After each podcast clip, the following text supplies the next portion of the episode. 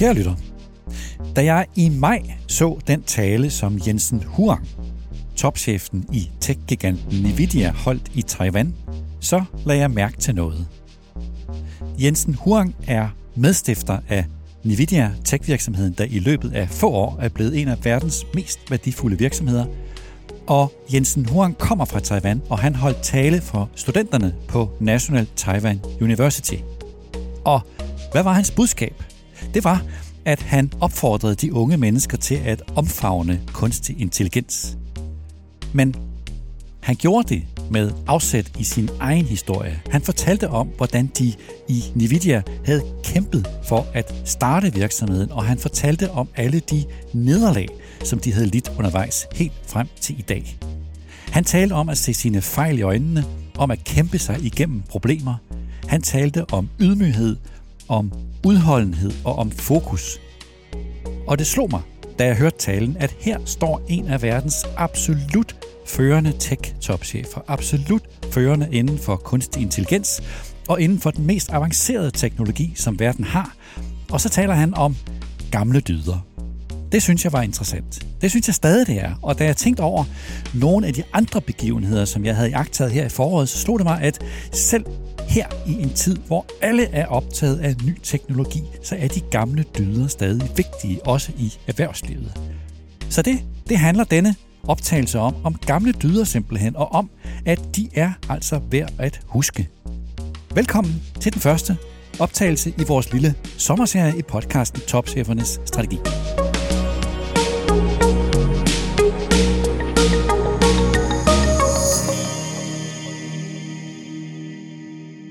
Mit første eksempel handler om noget helt grundlæggende, nemlig om at forstå sig selv. For nylig der kom Danske Bank med en ny strategiplan. Den hed Forward 28. Det var en ny strategi, der er mere ambitiøs end ventet af analytikere og investorer. Nu vil Danske Bank fokusere sin forretning. Man sælger sin privatkundeforretning i Norge og satser på fire fokusområder. Rådgivning, digitalisering, bæredygtighed og enkelhed. Men det vigtige, synes jeg, det er, at banken om sider ser ud til at tro på, at Danske Bank er ved at lægge alle møgssagerne bag sig, at de om sider kan se fremad. Og at Danske Bank har lavet en lille film, der ligger på bankens hjemmeside. Det er en film, der fortæller, hvad en bank går ud på sådan helt grundlæggende. At en bank handler om at tage imod indlån og tilbyde udlån, om at være et mellemled og om at være et middel til at gøre noget muligt. Da jeg talte med bankens topchef, Carsten Eris, så spurgte jeg ham om filmen og om, hvorfor at de har lavet filmen, og om det er fordi bankens medarbejdere har brug for at blive erindret om, hvorfor de egentlig går på arbejde. Og Carsten Eris, han svarede, To uger efter jeg blev øh, administrerende direktør, der lancerede vi øh, vores nye formål i Danske Bank. Og formålet var, hvordan og er, hvordan forløser vi potentialet i vores kunder gennem det, vi kalder the power of finance, altså rådgivning, finansiering osv., på en bæredygtig måde. Og det handlede om, hvordan vi hjælper vores kunder, og hvordan vi har gjort det i 100 nu, 53 år. Jeg var øh, øh, øh, kort efter, vi lancerede vores formål, der fik jeg lov til at være øh, øh, ja, administrerende direktør, da vi fyldte 150 år. Og der var fokuset også på virkelig at, at huske på, jamen hvorfor er vi her egentlig? Vi har været igennem øh, øh, og støtte op om, øh, om vores kunder gennem alle de store omstillinger i samfundet. Øh, altså fra, fra landbrug til industrination til teknologination, og nu med den bæredygtige del. Men det Så, ved vi jo godt. Ja, men, men, men det her med at tage et skridt tilbage nogle gange og tænke, jamen, hvorfor er vi her egentlig? Hvad er vores formål? Så hvis vi virkelig taler om, at Danske Bank nu forsøger at genrejse sig selv, så starter den genrejsning med at besinde sig på, hvorfor er det egentlig, at vi er her som bank? Hvad er egentlig vores formål?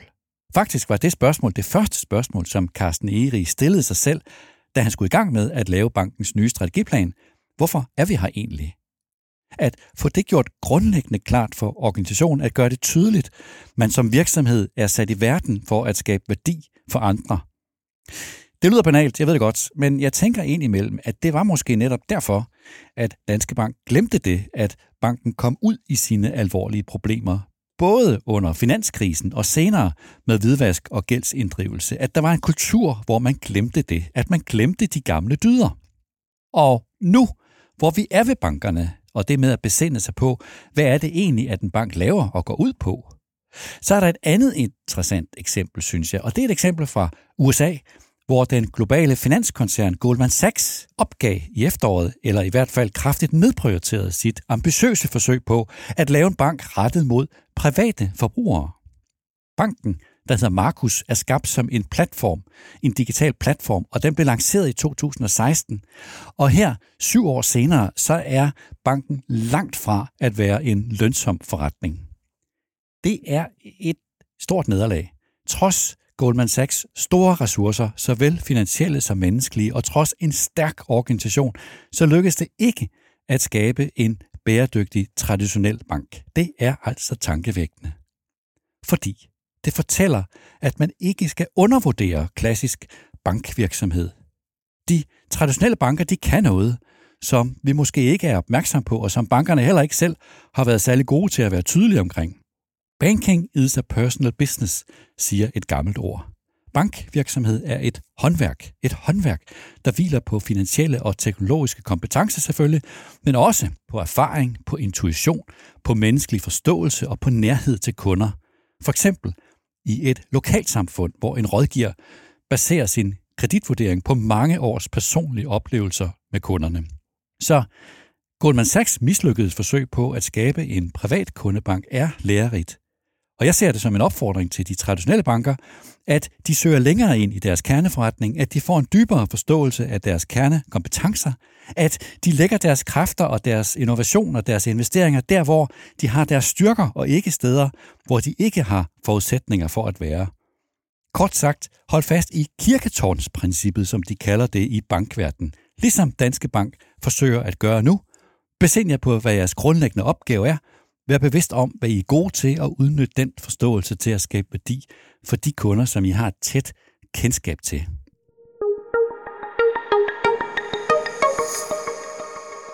Mit andet eksempel på de gamle dyder, det er det, som jeg vil kalde fysisk nærvær.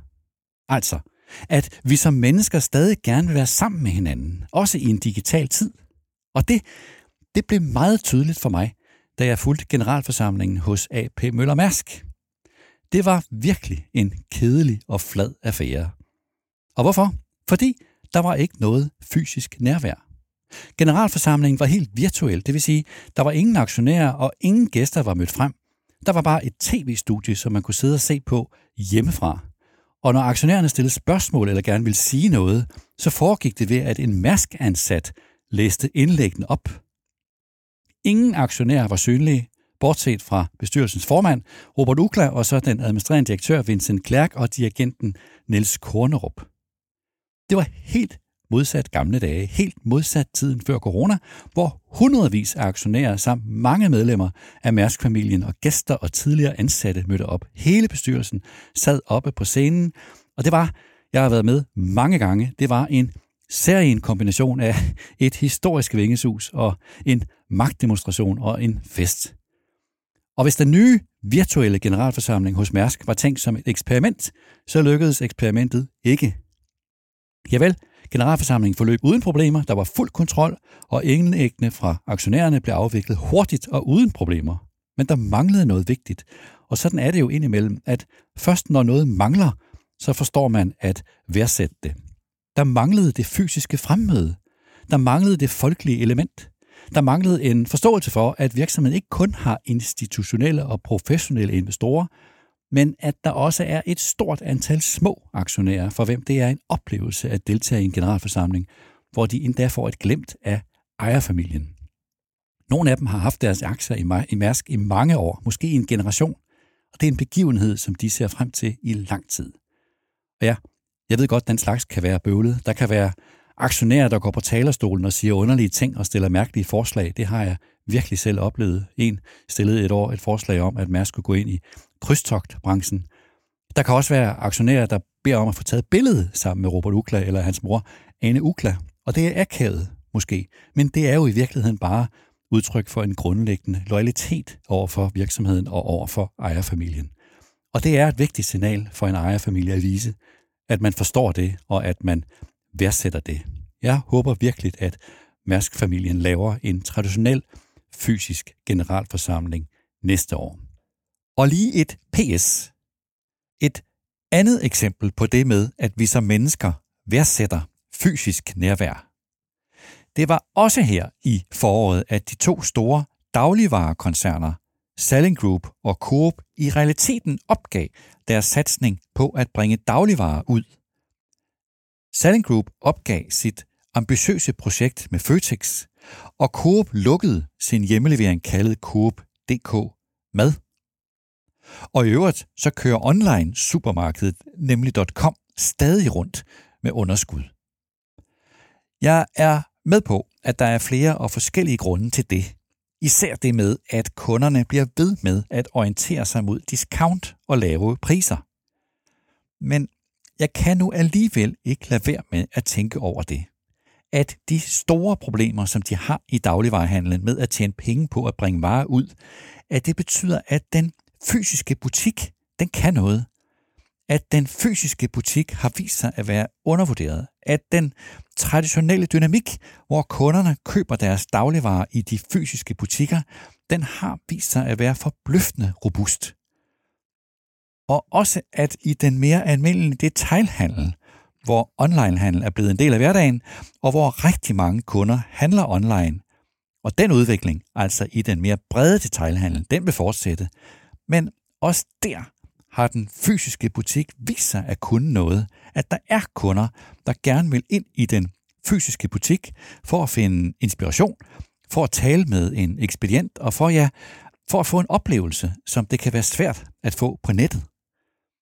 Og selvfølgelig, jeg ved godt, at vi bliver mere digitale alle sammen, men jeg synes altså alligevel, at der er et interessant signal i Selling Groups og Coops tilbagetrækning fra udbringning af dagligvarer her i foråret. Der er et signal i, at den gamle fysiske butik, den kan stadig noget.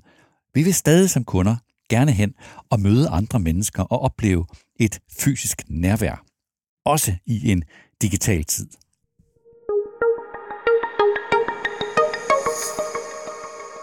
Mit tredje eksempel på de gamle dyder, det kommer også fra AP Møller Mærsk, og det handler om at være disciplineret, også i de gode tider.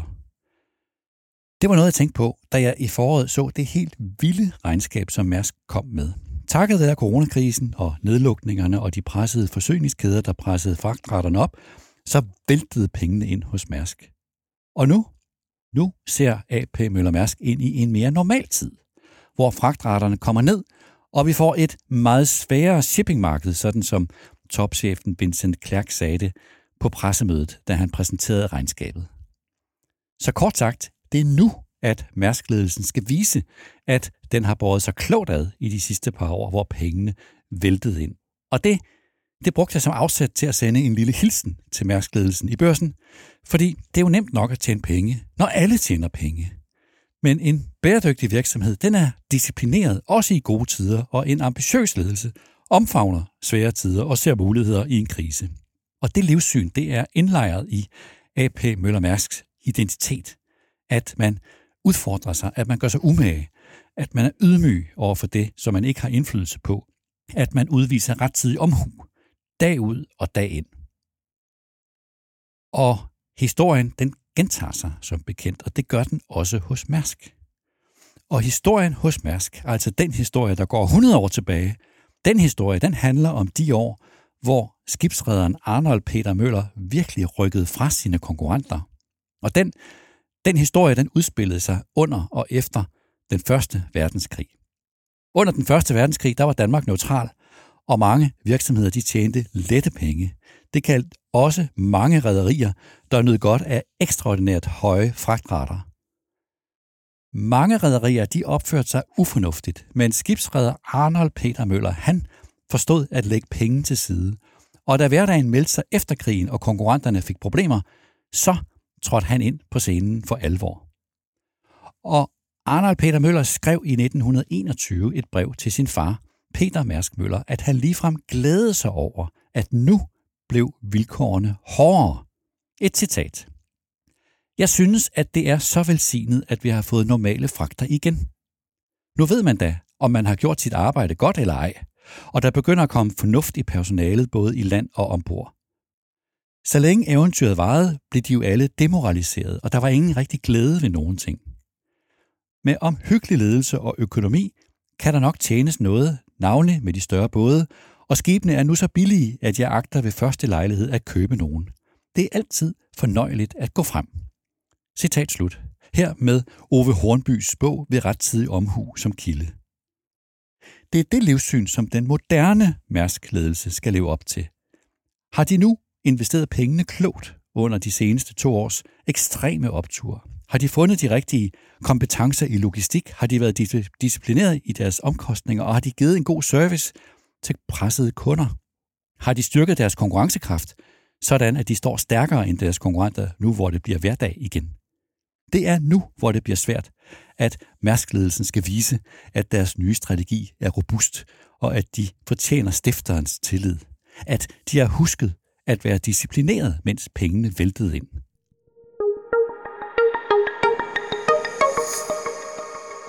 Mit fjerde eksempel på de gamle dyder, det kommer fra restaurantbranchen. Nemlig nyheden om, at restaurant Noma er på vej til at lukke. Det var grundlæggeren René Redzepi, der kom med nyheden, og når jeg har optaget den, så er det fordi historien om restaurant Noma fortæller noget vigtigt. Allerførst så skal jeg selvfølgelig slå fast, at der er god grund til at have stor respekt for René Redzepi og det, han har præsteret med Restaurant Noma. Det er en enestående præstation at skabe et globalt brand. Men det er ikke kommercielt bæredygtigt, og derfor holder det ikke. Og den kommende lukning, den sker trods en samlet menupris på ca. 5.000 kroner, trods masser af kunder, lange ventelister og faglig anerkendelse. For mig, så er det en branche, der har stiget sig blind på sit produkt, og løftet det til et kvalitetsniveau, hvor omkostningerne langt overstiger indtægterne. Hos Norma har produktet simpelthen taget magten fra ledelsen, men at skabe et fantastisk produkt er ikke i sig selv tilstrækkeligt, hvis man forsømmer at udvikle sin forretningsmodel. Nu vil René Redzepi genopfinde sin forretningsmodel, siger han. Han vil skære det døde kød væk i skikkelse af en løntung restaurant og fokusere på det, han kalder banebrydende madinnovation. Med det afsæt vil han udnytte sit bagkatalog og udvikle og sælge Noma salte, krydderier og saucer. Det skal især ske fra netforretningen Noma Projects. Kort sagt, René Retebi bliver en fødevareproducent. Når jeg er optaget af René Retebi og Restaurant Noma, så er det fordi, det handler om det problem, hvor en mis- virksomhed misforstår, hvad der er målet og hvad der er midlet. For hvad er målet og hvad er midlet? Målet, det er at skabe værdi for kunden, mens midlet, det er at udvikle et godt produkt. Det er ikke omvendt. Det handler om, at når man har medarbejdere, som er dygtige og ambitiøse, så vil de ofte være optaget af deres faglighed. De tænder på at lave et fedt produkt. De tænder på at få en faglig anerkendelse. De tænder på at lave et produkt med en høj kvalitet, og det er super godt selvfølgelig. Problemet er, at hvis man ikke tager højde for kunden og for kundens behov, og hvis man ikke forstår, at produktet skal underordnes hensynet til kunden og også underordnet hensynet, hensynet til en samlet forretningsmodel, sådan at produktet hviler på en forretningsmodel, som er kommercielt bæredygtig, ja, så har man et problem. Mit femte og sidste eksempel på de gamle dyder, det handler om sund skepsis, om at bevare sin sunde fornuft. Igen, jeg ved godt, jeg ved godt, det lyder banalt, men forårets tragikomiske historie om virksomheden Mew viser, at folk stadig kan tabe hovedet, når de tror, at der er nemme penge at tjene. Historien kort. Mew er en dansk tech-virksomhed, der leverer konsulentydelser og udvikler innovative produkter som for eksempel en hjernescanner. Mew oplyste i foråret, at man ville børsnoteres på den svenske minibørs Spotlight, og børsprospektet så helt tilforladeligt ud. Men så brød det hele sammen. Først gjorde børsen og vores børspanel opmærksom på, at regnskabstal, som var fremlagt i prospektet, ikke var revideret, selvom selskabet påstod det modsatte. Derefter blev den ene løse ende efter den anden synlig, og medierne Frihedsbred og Finans kunne afsløre, at stifterens imponerende CV var baseret på forkerte, eller for at sige det mere klart, på løgnagtige oplysninger. Han havde løjet om en doktortitel og om en kandidatuddannelse i neurovidenskab, og han havde udgivet sig for at være forsker. Han blev fyret, bestyrelsen trådte tilbage, børsnoteringen den blev aflyst. Og hvordan kunne det uværdige forløb komme så langt? Jamen det kunne det, fordi vigtige mennesker sov i timen. Bestyrelsesformanden, medlemmerne af bestyrelsen, advokaten, rådgiverne, de sov i timen. Og man tænker, tænk hvis børsnoteringen af Mew var blevet ført til ende. Det er tankevækkende, at det var medierne, der afslørede det her kaos af løgn og vildledning, og ikke de professionelle.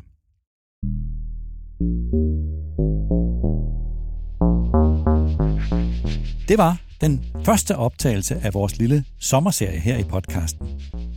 Et forsøg på at samle op, hvad var de vigtigste temaer og iagttagelser fra foråret.